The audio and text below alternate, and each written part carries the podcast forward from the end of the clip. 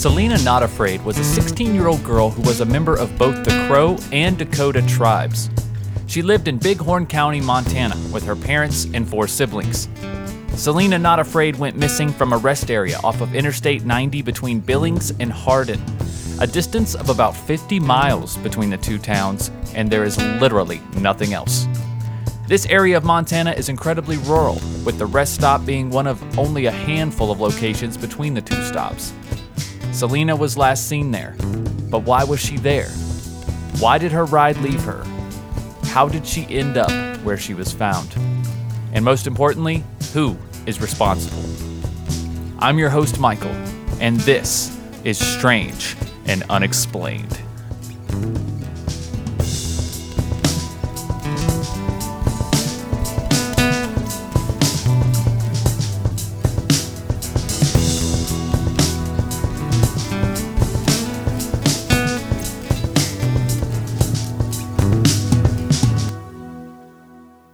Selena Not Afraid was born on June 18, 2004, to parents Leroy Not Afraid and Jackie Big Hair. Selena also had a twin sister named Zoe and two older siblings, Preston and Tristan, and the baby of the family, RJ. But the family suffered its first tragedy in 2015 when 11 year old Zoe took her own life after suffering from intense bullying at school. Then in 2017, tragedy struck again Selena's older brother, Preston Bell, died at the age of 23 when he was involved in a shootout with Billings police officers. Bell was struck 17 times after attempting to ram an officer with his vehicle. After suffering two losses so unnecessarily, it seemed that the Not Afraid Bell family had had their fair share of losses. But death and life are both cruel assholes. And in 2019, while walking home, Selena's older sister, Tristan Grey, at the age of 22, was struck and killed during a hit and run. Her case also remains unsolved, and her murderer has never been brought to justice. Out of five children, only Selena and her younger brother RJ were left alive by the end of 2019. Despite the devastating losses they faced, the family remained hopeful. Selena inspired to be a ladies' Indian relay race rider, which is a horse riding relay competition. She had a deep love for horses and talked about how she felt free when riding them. I imagine it was good therapy for a child who had been through so much. And though she had lived through so much sadness, those who knew her described her as a happy and outgoing girl. And on December 31st of 2019, at the age of 16, Selena was invited to a house party with friends and cousins in Billings, which is about 50 miles west of Selena's home in Hardin. The group spent the night celebrating and ringing in the new year together, with many staying the night, like Selena did. In the early afternoon the next day on January 1st, 2020, Selena left the house with a group of friends in a van, heading back to Hardin. Around 2 p.m., the van pulled into a rest stop off of Interstate 90. It appeared to be having mechanical issues, and after some work on the van, the driver had apparently fixed the problem. Well, sort of. Allegedly, he was worried the van would break down again and told Selena and another young girl who was with them to wait at the rest stop and he would send his mother to come pick them up. This man's mother only lived a few minutes away and was at the rest stop in about 20 minutes. However, when she arrived at the rest stop, she couldn't find the girls. She eventually located one girl, but when she found her, she was sitting in a ditch and claims to have blacked out and has no memory of what happened. She was wearing no shoes and her legs were covered in scratches. When asked where Selena was, the girl claimed Selena had walked away from the rest area, headed south, and that was the last time she saw her. So basically, all she remembers is seeing Selena headed out behind the rest area towards what? Absolutely nothing? When you look up Billings, Montana on Google Maps, you can see there is nothing out there behind the rest area but an interstate and a few scattered small communities full of people who obviously love isolation. My kind of people. It is open, arid land with only thin sagebrush to get lost in. The only trees visible are those around the rest area. The two women finally gave up and headed home. When she did not return home with the group, that day immediately her family started looking. She was reported missing, and the panic started to set in. A search was done of the immediate area, but failed to turn up anything. The family, fed up with the lack of urgency on their daughter's case, took a camper and stayed in the parking lot at the rest stop. They basically spearheaded the search themselves, along with their local community. Many searches were done using dogs, drones, infrared images, and nothing. Not a shoe print, or a trail, or a witness, nothing. Selena was gone. Until January 20th, 10:30 a.m. Crews of the National Park Services who were doing a grid search alongside the Bighorn Police spotted a female body that matched the description of Selena lying in a patch of sagebrush less than a mile away from where she went missing. An area that had already been searched in the previous weeks. Doesn't this have a striking resemblance to the Alonzo Brooks case? Where they searched the creek and they searched the stream and the woods where he was supposed to be Nothing. But just weeks later, there he is, right?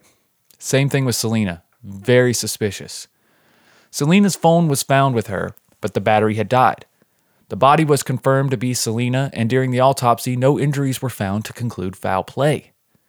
And her cause of death was ruled as hypothermia. But the case was considered as criminal. Here we go. Another similarity between this case and the Alonzo Brooks case, right? Where at first they uh, deemed his death drowning or exposure to the elements in like, I don't know, three inches of water. It's ridiculous. Hypothermia occurs when your body is exposed to cold temperatures. If it's exposed too long, it begins to use up stored energy in an attempt to regulate the temperature but this actually leads to lowering of the body temperature. When your body temperature drops too low, it begins to affect the brain, making the person unable to think clearly, which may be the reason some people don't ever realize they are suffering from hypothermia while they indeed are. Here's the thing though if it was that cold outside, so cold that you would freeze to death, would this perfectly healthy, sane, and competent teenager just freeze to death in a field instead of going back into the shelter? It's not like she was too far to get back, or it was rough terrain or thick forest. No, it's small hills covered in, covered in short dead grass and sagebrush. It would have been pretty easy to walk right back to where she came from if it was getting too cold. And she was not too far from the rest stop and highway to be able to find her way back to them. Just by the sound and lights alone, she would have been, at least been able to make it back to the highway. Also, it was 2 p.m. when she walked away from the rest stop. She would have not been in danger until later that night when the temperatures dropped. So, what happened in the hours before it got dark? It would have taken her 10 minutes to walk to the distance she was at. Did they really overlook her body? Or was it dropped after the area had been searched? Her body shows no signs of animal scavenging and no debris was found on her after being out in the elements for 19 days during snow, rain, and high winds. An aunt who was at the crime scene claims that it did not look like she had been there for 20 days. Quote, there was no indentation on the ground, no fluids or decomp of any kind on the ground or surrounding area. The defense of this is that it was January and that very little animal activity would have occurred because of the temperature and weather. But that does not explain why her body appeared so clean and undisturbed, lending weight to the theory that it was placed there later.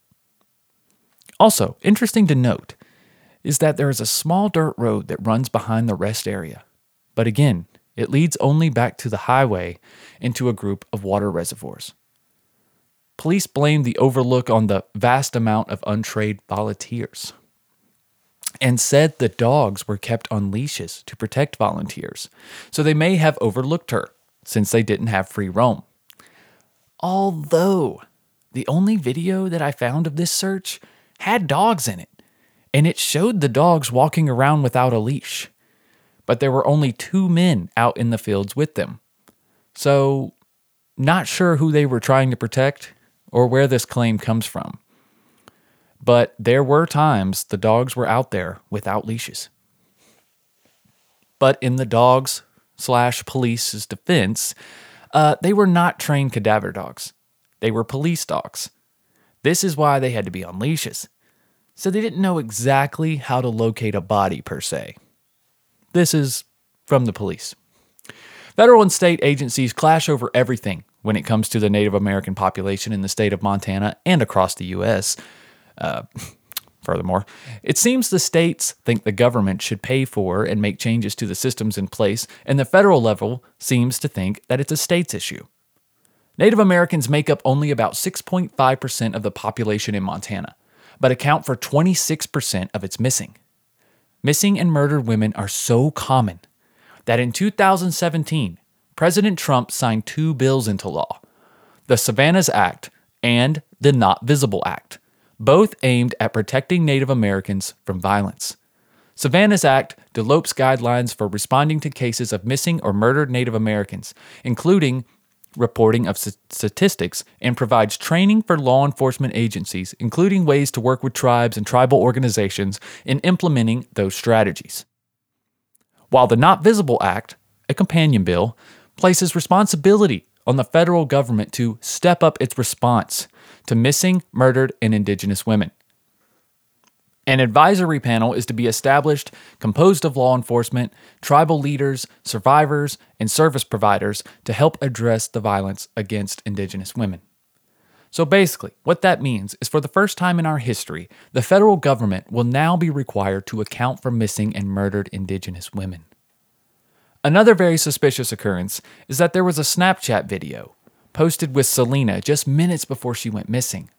In the video, the driver of the van is seen getting into some kind of altercation with another one of the passengers, as well as someone is up front with the hood up on the van working on the van. Selena seems to be somewhat content sitting in the back seat just passing time on her phone. This leads many to speculate as to why Selena and the other woman were really left behind. And maybe it explains why she left the rest stop and didn't come back. Maybe she was afraid to. Maybe this fight that was seen happening, this argument, maybe it escalated to a point that she didn't want to be around it anymore, and that left her out on her own. Either way, there are way too many gaps in the stories that these people are telling. Selena's case is still being investigated, so some of the information is being withheld for that reason. The latest update is that on December 23rd, the attorney's office charged 20 year old Deandra Pittman with endangering the welfare of children. Court documents state Pittman invited Selena to a house party on December 31st, 2019, with the intended purpose of drinking alcohol. If you have any questions about Selena's case, contact the Big Horn County Sheriff's Office at 406 665 9780 or the tip line at 406 665 9800. One thing you typically find in researching these cases of missing Indigenous women or missing Black women or, or missing women of color in general um, is just the lack of interest, the lack of information, uh, the lack of effort. So often, the first search turns up nothing, the second search turns up nothing. You see this over and over again. Um, Hopefully, with these new laws put into place, um, the government will start to take more responsibility um, for these crimes because that's exactly what these are. These women are not walking away on their own accord. Um, this 16 year old girl did not walk out into the desert to take a nap and die. Um, it's just, it's so strange. Someone kidnapped her. That is my opinion. Someone saw her at the rest stop, or maybe the van doesn't pull away right away. Maybe something else happened in that van. Maybe that altercation got a little out of hand. Who knows? Who knows? Or maybe Selena was running from someone in that van out into the desert and felt that it was unsafe to go back to the, the rest stop or the highway. And possibly did encounter something out there. Maybe she dehydrated. It was the morning after a party.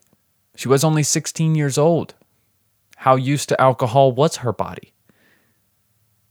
If she spent the whole night drinking and she was hung over and dehydrated and then laying out in a field in the sun, I know it was January. I know it was January. But still, being out there in the elements, being dehydrated, Who knows? But again, if she died in the desert and was laying there for weeks, there would be signs on the ground. There would be some sort of animal activity. There are plenty of animals and scavengers that scavenge during the winter. That is a cop out. There are things out there that would have fed off of that body if it was laying there for weeks. And we know that. And she was in near perfect condition. No signs of foul play. None. Nothing. Like I said, guys, take that with a grain of salt.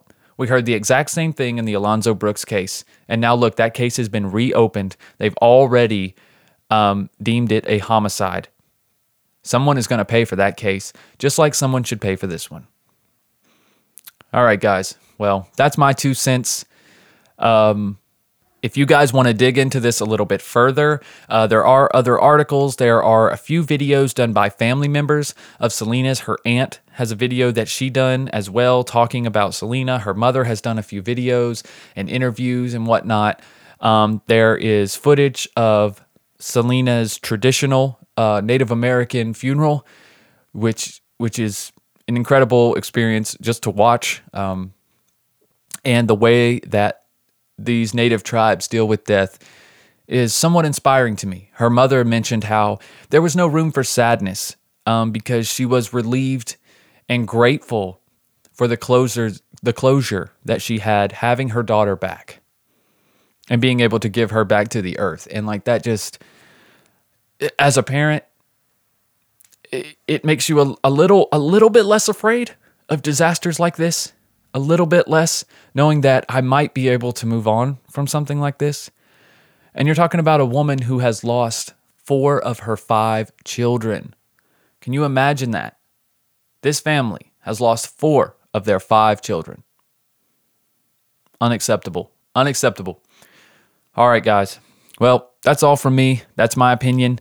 Um, I will continue to look for updates in this case, as I do with all the cases that I cover, and I will try to bring you guys maybe some good news in this. Maybe we'll actually get some justice. Who knows?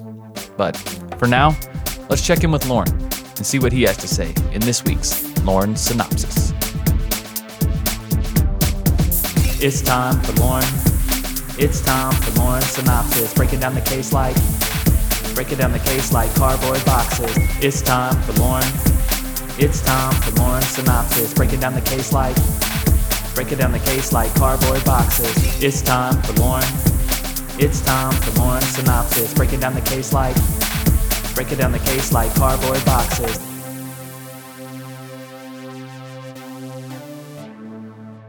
What's up, people? Lauren here, here to give my thoughts on this week's Strange and Unexplained the case of 16 year old Selena Not Afraid of the Crow tribe in Montana, who on January 1st, 2020, went missing from a rest stop between Billings, Montana, and Hardin on I 90. Uh, she was left there by a few of her friends um, and was supposed to be awaiting another ride from the friend's mother, I believe. And her and her friend were left at this rest stop. Not a good idea.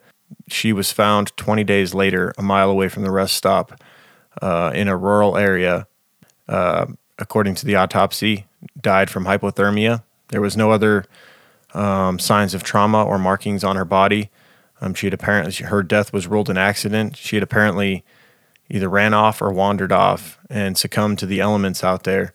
Now the question is why? She was a very smart um, young girl. Why would she just wander off, um, knowing when she knew there was a ride coming?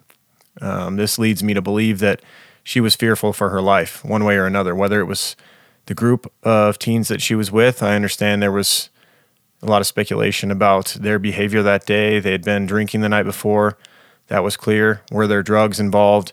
I know there was a, an apparent fight that had happened that was captured on Snapchat. Um, there was supposedly another Snapchat where Selena had blood on her pants. Was she a part of a fight? Was there some sort of a struggle and she was afraid for her life involving her friends, or was there another person at this rest stop after the friends left between that time and when their ride was supposed to arrive? Was there some sort of a predator waiting in that parking lot, um, waiting to attack them? Now, her friend was apparently found in a ditch. Um, her legs were scratched up and she had no memory or recollection of how she had gotten there, which would definitely lead you to believe that she'd been drugged. Um, I almost thought, was there some sort of a chloroform situation? Did someone uh, try to attempt to abduct these two young girls, um, chase them, and attempt to chloroform them? Was uh, her friend maybe struck in the head and lost consciousness, and that's why she doesn't remember what happened? But I think there's no doubt about it that Selena was afraid for her life. That's the only explanation for running off. Um, I'm not convinced she was murdered. I think this was an attempted abduction or attempted murder, and she ran off to to try and survive, and unfortunately succumbed to the elements. Now, were her friends involved? Was there an abductor, an attempted abductor? I'm not sure about that. I do know it, it seems suspicious that her friends fled the state following this incident. And I think some answers lie with them. I think if they weren't responsible directly, I think they at least know more than, you know, what they're what they're saying. So I think the answers lie with the friends that were there that day. What exactly happened? Um, why did she run off? Why was she afraid? What occurred? Um, and uh, I don't know that we'll get answers until they speak up. And it's pretty shocking. This is just yet another example of young women being uh, murdered or going up missing from tribal communities and surrounding areas in the US and Canada. It's far too common and far too often these cases go unsolved. Um, so I'm glad that there's more attention being put on this one. It's still pretty early on. I think this investigation is remaining open. It seems like the police are doing everything they can to try and find answers here, thankfully, um, and hopefully with the efforts of the police and also you know publications, podcasts, you know news outlets. Hopefully, some answers come to this, and uh, the family can find out what happened to this beautiful young girl. So, yeah, that's my thoughts. I hope you guys enjoyed it. I'll see you next week.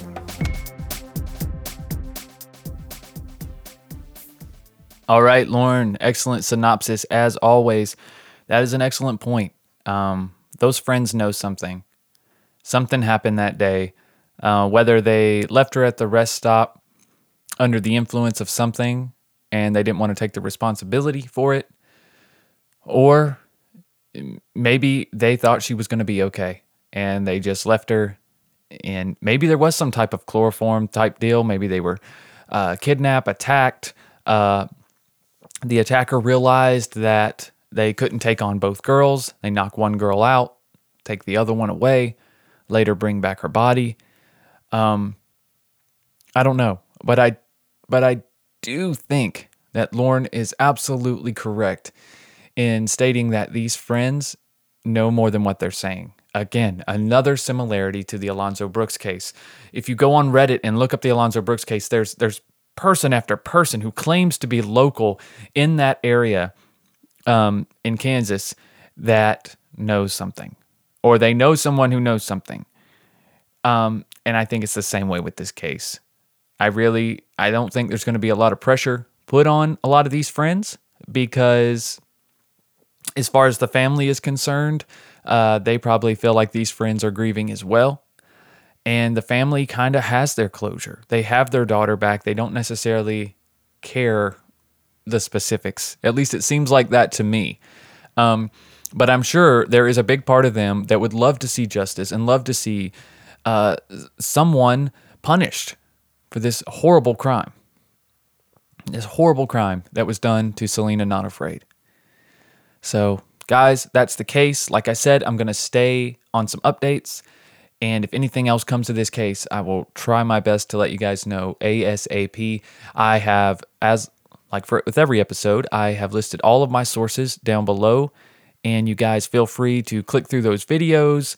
Um, the Snapchat video as well is linked down below. Um, anything that I could find with this case in regards to audio and whatnot. There wasn't a lot that I thought would add to the actual podcast itself. Um, so a lot of the audio, you know, I didn't use in, in the podcast because it was just easier just to to tell you guys the main parts of the video and whatnot. But if you'd like to hear these things for yourself, you like to Google Maps, uh, Google Map the place, Google Map that truck stop, and see what you think. Um, but you're going to see what everyone else sees: an interstate, a rest area, and a bunch of open land. Okay? So that's the case, guys, of Selena Not Afraid as of right now. And this investigation is still ongoing. So, like I said, we'll keep uh, keep our ears tuned to that. But on a housekeeping note, I want to thank you guys for listening, to continue to share the show. Uh, I've actually been getting a lot of extra attention lately due to another podcast who has come out with a very, very similar name. Uh, so similar, it's the same. I'm sure a lot of you Strange and Unexplained listeners and Sandu family know what podcast I'm talking about. But if not, just search Strange and Unexplained again, and you'll see a new show that has popped up. Um, but on the plus side, it has brought a lot of extra attention to my show. Um, on the negative side, it's also brought a lot of negative attention to my show. so I don't know if it's people looking up the show and expecting it to be a a uh, a show done by another network, but either way, I'll take it. Right? No attention is bad attention when it comes to the internet, I guess. But I would um, appreciate if you guys would continue to share the show. Uh, leave a review if you have a chance. Stop by iTunes, stop by uh, Stitcher, uh, wherever you're able to listen. Podcast Addict, I think you're able, is it on Android? You're able to leave reviews on there. So stop by there and uh, leave a review, guys. I'd really appreciate it very much, especially getting reviews from people who are actually my listeners. Right? I've actually gotten I've gotten some positive reviews. Um, from people who are not even talking about my show. They're talking about the other strange and unexplained. So I know it's gone both ways. I've gotten some negative reviews from it. I've gotten some positive reviews from it. Whatever. It is what it is, right? But mainly, what I want to do is I just want to continue to put out good content. And I do not plan on stra- uh, changing the name because it was my name first. Sorry, just because I'm a little podcast doesn't mean that I uh, have to change the name. So I do not plan on doing that unless I get a cease, uh, what is cease and desist letter, cease and desist letter rather. Uh, if I do get one of those, I guess I will have to change the name. But for now, I plan on keeping everything the same. I don't think the other podcast has been affected too much by what I'm doing, so it's all good. It's all gravy, right? Uh, all's well that ends well, I guess even though it hasn't ended yet. We'll see how it goes. But either way, guys, thank you for taking the time to listen. Thank you for your downloads. Thank you for sharing with friends.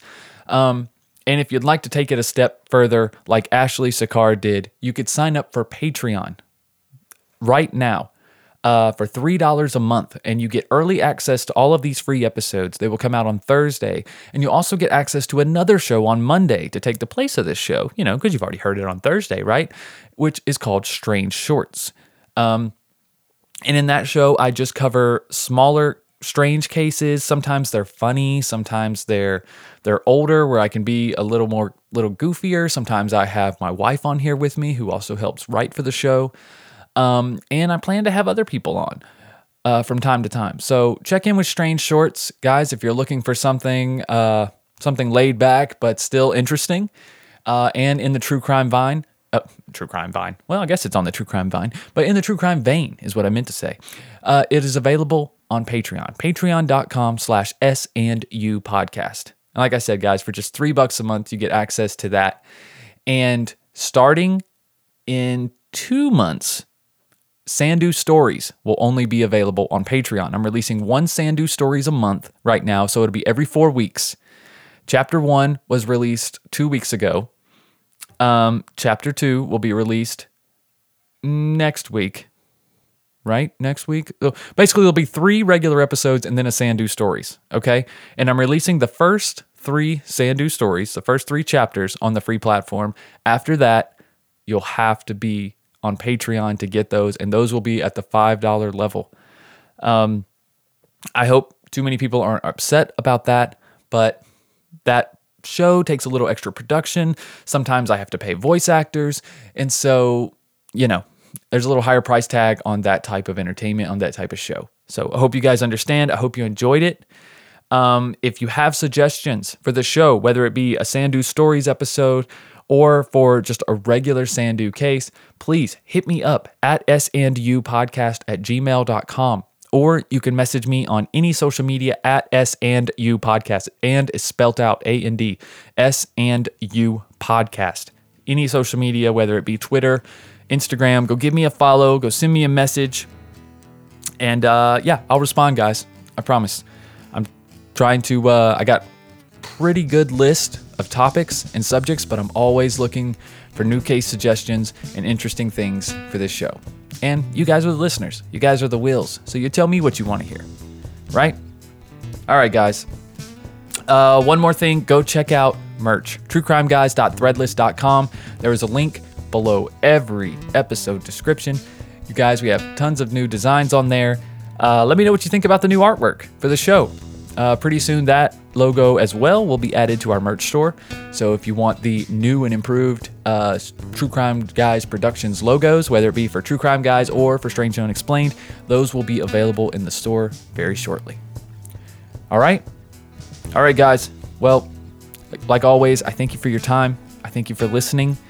And uh, remember, be strange. Just don't be strangers.